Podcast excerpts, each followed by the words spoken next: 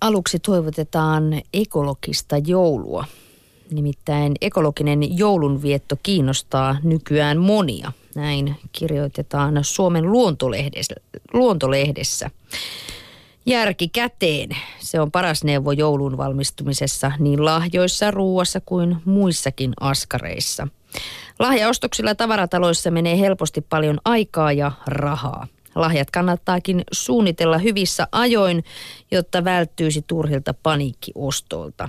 No tietysti nyt se on jo vähän liian myöhäistä tällaista todeta, mutta jospa joku olisi toiminut näin.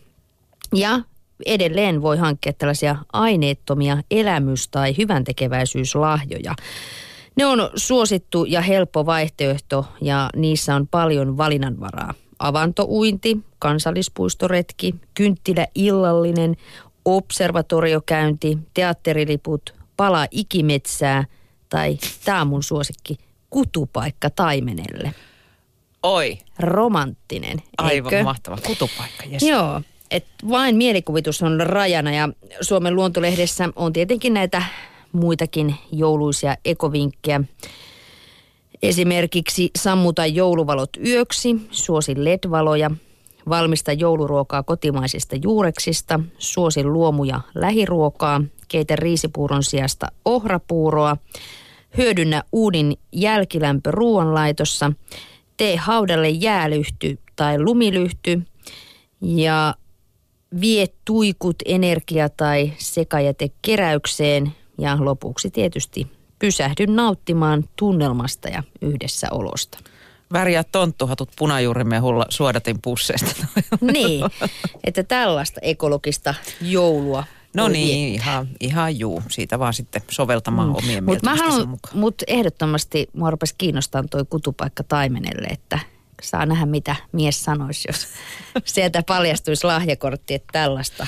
Ilme olisi varmaan näkemisen arvo. No tota, sitten mennään äärimmäisen mielenkiintoisen otuksen maailmaan. Nimittäin jos Schmirtea mediterranea laakamato katkeaa, siitä kehittyy kaksi samanlaista yksilöä. Jos se menettää päänsä, tilalle kasvaa uusi. Eikä tämä mato oikein tahdo vanhetakaan, sillä sen elimet uudistuvat jatkuvasti. Ei ihme, että tutkijat ovat lajissa innoissaan. Ajattelen nyt, kun voisi tuossa joka viikko kasvattaa uuden pään. Se Tarpeeseen tulisi. No, tulisi todella tarpeeseen. No sata vuotta sitten yhdysvaltalainen perinnöllisyystieteilijä Thomas Hunt Morgan ryhtyi kammottavaan kokeeseen. Hän leikkeli tällaisesta laakamadosta aina vain pienempiä paloja, kunnes hänellä oli niitä kaikkiaan 279.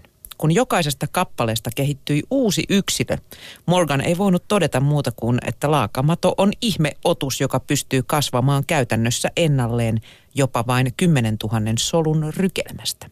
No tästä Morgan sai sitten vuonna 1933 Nobelin palkinnon, mutta asia jäi sitten unohduksiin, mutta nyt ne ovat jälleen kiinnostavia.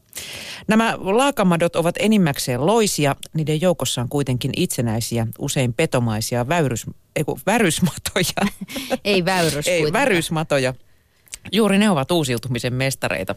Korjaavaa ja elvyttävää kasvua ei tapahtuisi laakamadoissa ilman neoblasteiksi kutsuttuja alkeissoluja, jotka voivat muodostaa kantasolujen tavoin eri kudostyyppejä. No tämä kudosten syntyminen kantasoluistahan sikiökehityksen aikana yhdistää kaikkia eläimiä, mutta näistä väyrys- tai värysmadoista tekeekin aivan omanlaisiaan se, että ne eivät menetä tätä mahdollisuutta sittenkään, kun niistä on tullut täysikasvuisia. Myös aikuisilla yksilöillä on neoblasteja eri puolilla elimistöä odottamassa tilaisuutta päästä korjaamaan kudosvaurioita. No, tämä laakamatojen uudistumiskyky tarkoittaa käytännössä lähes kuolemattomuutta ja ikuista nuoruutta, mikä on ihmisiä kiinnostanut toki aina. Biologiassa vanheneminen ymmärretään kuolemaan johtavaksi elimistön ikämuutoksiksi, koska laakamadot pystyvät korjaamaan kaikkien elintensä, siis myös keskushermostonsa vikoja. Niiden elimistö ei vanhene normaaliin tapaan. Niinpä näitä öttiäisiä voidaan pitää periaatteessa iättöminä.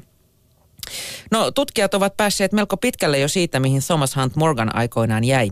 Tätä nykyään tiedetään jo melko paljon niistä biologisista tekijöistä, jotka säätelevät laakamatojen neoblastien toimintaa. Uutta tietoa on kuitenkin vaikea soveltaa lääketieteen alalla, sillä ihminen, niin kuin muidenkin, tai ihmisen niin kuin muidenkin nisäkkäiden kehittynyt elimistö koostuu hiukan monimutkaisemmista kudoksista kuin näiden laakamatojen. Ihmisen kantasoluhoitojahan on jo olemassa ja niissä nähdään suuria mahdollisuuksia. Rohkeimmissa visioissa juuri laakamatojen kudosten uusiutumisessa saatava täsmätieto auttaa kehittämään entistä tehokkaampia terapiamuotoja. Asiantuntijat uskovat vakaasti siihen, että värysmatotutkimus hyödyttää ennen pitkää ihmiskuntaa. Ehkä jonain päivänä myös radiotoimittaja voi kasvattaa itselleen sitten uuden pää joka viikko. Tästä kertoi Tieteen Kuvalehti. No mielenkiintoinen juttu. Kyllä. En tiedä, rupeeko noita laakamatoja kohtaalla jokaisen, jokaisen naisen ja miehen tuolla peilikaapissa. Niin, siis mit, mitä kaikkea sitä voiskaan kasvattaa kuule itselleen? Mistä, niin. mistä aloittaisit, jos nyt saisit kasvattaa itsellesi jotain uutta? Ai jos saisin nyt ihan niin, nyt just. Ihan näillä näppäimillä. Niin en mä tiedä, en mä haluaisi kasvattaa, mitä mä haluaisin pienentää ehkä tuota keskivartaloaluetta. että jos se siihen auttaa, niin sit laakamatoja vaan. Laakamadot, tervetuloa.